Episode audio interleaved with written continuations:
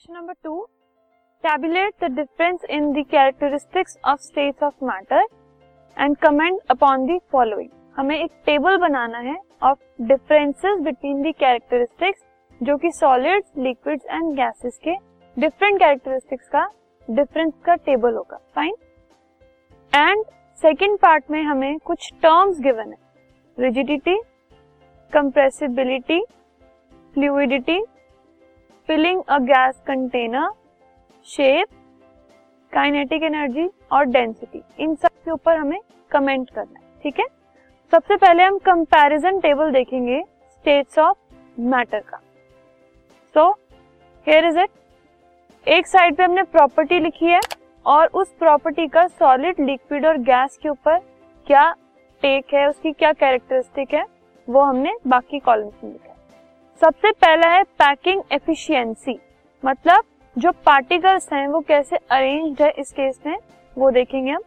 तो सॉलिड्स के जो पार्टिकल्स हैं, वो they are most closely packed वो सबसे ज़्यादा पास पास होते हैं। मतलब उनके बीच में स्पेसेस सबसे ज़्यादा कम होता है। Talking about liquid they are less closely packed than solid होते वो भी क्लोजली पैक्ड है, लेकिन सॉलिड से थोड़ा कम। गैसेस में particles are far away from each other एक दूसरे से बहुत बहुत दूर होते हैं पार्टिकल्स गैसेस के केस में। शेप सॉलिड की डेफिनेट शेप होती है फिक्स्ड शेप होती है। लिक्विड की कोई फिक्स्ड शेप नहीं होती, उसको हम जिस कंटेनर में डालते हैं, वो उसकी शेप ले लेता है। और गैस की भी कोई फिक्स्ड शेप नहीं होती। वॉल्यूम सॉलिड की वॉल्यूम फिक्स्ड होती है लिक्विड की वॉल्यूम भी फिक्स्ड होती है, लेकिन गैसेस की कोई डेफिनेट या कोई फिक्स्ड वॉल्यूम नहीं होती। डेंसिटी सॉलिड सबसे ज़्यादा डेंस होते हैं। लिक्विड मॉडरेटली डेंस होते हैं मतलब intermediate between solid and gas और गैसेस सबसे कम डेंस होती हैं। Diffusion solids have no tendency to diffuse वो डिफ्यूजन की प्रॉपर्टी शो नहीं करते, क्योंकि उनके अंदर काइनेटिक एनर्जी सबसे कम होती है। अगर काइनेटिक एनर्जी ज़्यादा होती है, तभी पार्टिकल्स मूव कर पाते हैं और डिफ्यूज कर पाते हैं। क्योंकि सॉलिड्स में काइनेटिक एनर्जी कम होती है, उनके बीच के पार्टिकल्स के स्पेसेस कम होते हैं सॉरी बिल्कुल क्लोजली पैक्ड होते हैं वो तो उस केस में वो डिफ्यूज नहीं कर सकते।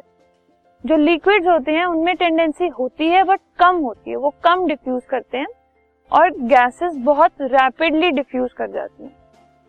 Next is rigidity solids are very rigid जो लिक्विड्स हैं, वो थोड़े रिजिड होते हैं मॉडरेटली रिजिड होते हैं। जो गैसेस हैं, उनमें रिजिडिटी होती ही नहीं।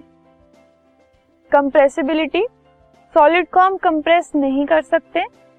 लिक्विड को हम बहुत कम अमाउंट से कंप्रेस कर सकते हैं। बट गैसेस की हाई कंप्रेसिबिलिटी होती है, वो बहुत ज़्यादा कंप्रेस बहुत इजीली कंप्रेस हो जाते हैं। Intermolecular forces of attraction that is cohesion forces solid में सबसे ज़्यादा होती हैं फोर्सेस ऑफ़ अट्रैक्शन क्योंकि उसके पार्टिकल सबसे ज़्यादा पास पास होते हैं। लिक्विड में मॉडरेट होती हैं और गैसेस में नेग्लिजिबल होती हैं। उसके पार्टिकल्स बहुत दूर होते हैं आसपास, एक दूसरे के, और इस वजह से उनकी अट्रैक्शन सबसे कम होती है। काइनेटिक एनर्जी ऑफ़ मॉलिक्यूल्स क्योंकि सॉलिड्स की जो इंटर इंटरमोलिकुलर अट्रैक्शन है वो सबसे कम है सबसे ज़्यादा है सॉरी तो वो सबसे ज़्यादा क्लोजली पैक्ड है तो इसलिए उनकी काइनेटिक एनर्जी सबसे कम है। उनके particles they are not free to move anywhere ठीक है? लिक्विड में जो काइनेटिक एनर्जी है, वो सॉलिड से ज़्यादा होती है और गैसेस में काइनेटिक एनर्जी बहुत ज़्यादा होती है। इट इज़ वेरी हाई ठीक है? Now second part of the question हमें इन सब टर्म्स के ऊपर कमेंट करना था। सबसे पहले रिजिडिटी अब रिजिडिटी क्या होती है? The ability of unbending and being inflexible is called rigidity कोई चीज़ अगर फ्लेक्सिबल नहीं है और वो बेंड नहीं हो रही, इसका मतलब वो रिजिड है, ठीक है? सॉलिड्स वो बहुत रिजिड होते हैं क्योंकि उनकी शेप चेंज नहीं हो सकती, ठीक है? उनकी जो शेप होती है वो फिक्स होती है। अब किसी भी एक्सटर्नल फोर्स को अगर हम अप्लाई करें, तब भी हम उनकी शेप को चेंज नहीं कर सकते, ठीक है? उनको मोल्ड करने के लिए बहुत अलग अलग टेक्निक्स हम यूज़ कर सकते हैं, लेकिन वैसे सॉलिड्स की जो जनरल शेप होती है it is fixed compressibility solids have negligible compressibility due to negligible spaces between particles जितनी ज़्यादा स्पेसेस होंगी पार्टिकल्स के बीच में, उतनी ज़्यादा कंप्रेसिबिलिटी होगी, उतनी ज़्यादा उसमें स्कोप होगा कि हम पार्टिकल्स को पास पास लेकर आ सके। कंप्रेसिबिलिटी का मतलब होता है कि हम पार्टिकल्स को कितना पास लेकर आ सकते हैं। तो पार्टिकल्स को पास हम तभी ला सकते हैं जब उनमें स्पेस हो पास आने के लिए, ठीक है? सॉलिड्स के बीच के जो पार्टिकल्स होते हैं, उनके अंदर स्पेसेस होते ही नहीं, इसलिए उनकी जो कंप्रेसिबिलिटी है वो नेग्लिजिबल होती है, एकदम ज़ीरो होती है अप्रोक्सीमेटली लिक्विड वो भी ज़्यादा कंप्रेस नहीं हो सकते बट गैसेस इजिली कंप्रेस हो जाती हैं। Fluidity it is a tendency to flow कि कोई चीज़ फ्लो अगर कर रही है तो हम कहते हैं कि वो फ्लूइड है. It is a fluid it has fluidity ठीक है? तो लिक्विड और गैसेस जो होते हैं दे आर बोथ फ्लूइड वो दोनों फ्लो कर सकते हैं. Filling of a gas container gases जो हैं, वो सिर्फ़ वही एक स्टेट ऑफ़ मैटर है, जो कि कंप्लीटली किसी कंटेनर को फिल कर सकते हैं. ना ही सॉलिड फिल करते हैं और ना ही लिक्विड फिल करते हैं। सिर्फ़ गैसेस कंप्लीट फिल कर देते हैं किसी भी कंटेनर। ठीक है? अदर्स आर शेप सॉलिड्स की फिक्स शेप होती है, लेकिन लिक्विड और गैसेस की फिक्स शेप नहीं होती। वो जिस कंटेनर में हम उन्हें डालते हैं, वो उसकी शेप ले लेते हैं।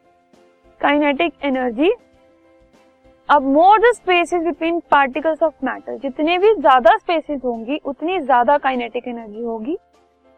तो more is the kinetic energy of particles अब क्योंकि सॉलिड्स में सबसे कम स्पेसिस होती हैं so least kinetic energy for solids liquid में मॉडरेट स्पेसिस होती हैं तो मॉडरेट काइनेटिक एनर्जी और गैसेस में हाई काइनेटिक एनर्जी क्योंकि सबसे ज़्यादा स्पेसिस होती हैं पार्टिकल्स के बीच में. डेंसिटी सॉलिड सबसे ज़्यादा डेंस होते हैं. लिक्विड इंटरमीडिएटली डेंस होते हैं. और गैसेस बहुत कम डेंस होते हैं so this was about question number two we will now move on to our next question this podcast is brought you by Hubhopper Shiksha Abhiyan अगर आपको ये पॉडकास्ट पसंद आया तो प्लीज़ लाइक शेयर और सब्सक्राइब करें और वीडियो क्लासेस के लिए शिक्षा अभियान के यूट्यूब चैनल पर जाएँ।